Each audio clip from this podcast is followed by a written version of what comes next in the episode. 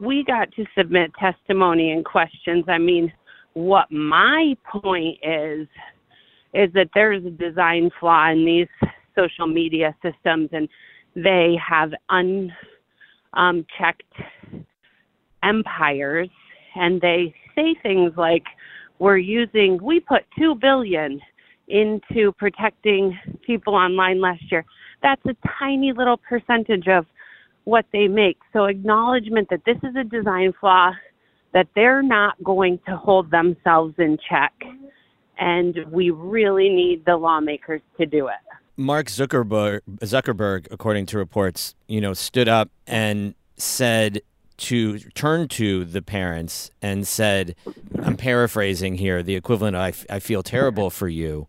Um, how did that make you feel? Oh, so disgusted, sickening.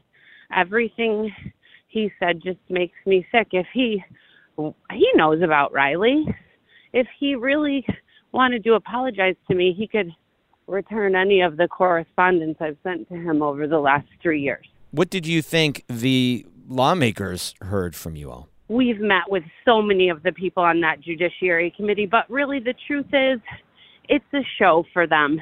It's a circus. For them to ask their questions about communism and whatever their agenda is, I've settled myself that the CEOs don't care, and I am just furious at the lawmakers and how they pretend to care. What do you think is going to come of this? I mean, I'm really trying to be hopeful because so many of these moms have been doing this so much longer than me. I have to stay hopeful. They have been boots on the ground in here here in DC some of them for 10 years. I hope but when they joke about how they can't do they can't get along when there are 49 bipartisan supporters of this and neither one is my senator, I don't know. I don't know what can come of it because they continue to just talk. How uh how have you been doing? I'm doing okay. I mean, it's good to have like some spirit and mission. It's hard to not get defeated.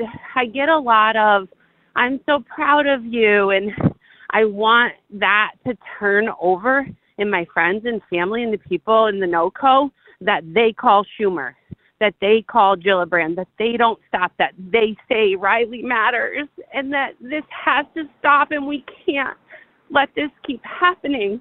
You know, so I'm okay. I appreciate all the support. I love how it's out there but I feel like I'm groveling to these people who my high school social studies teacher told me really cared about the average American.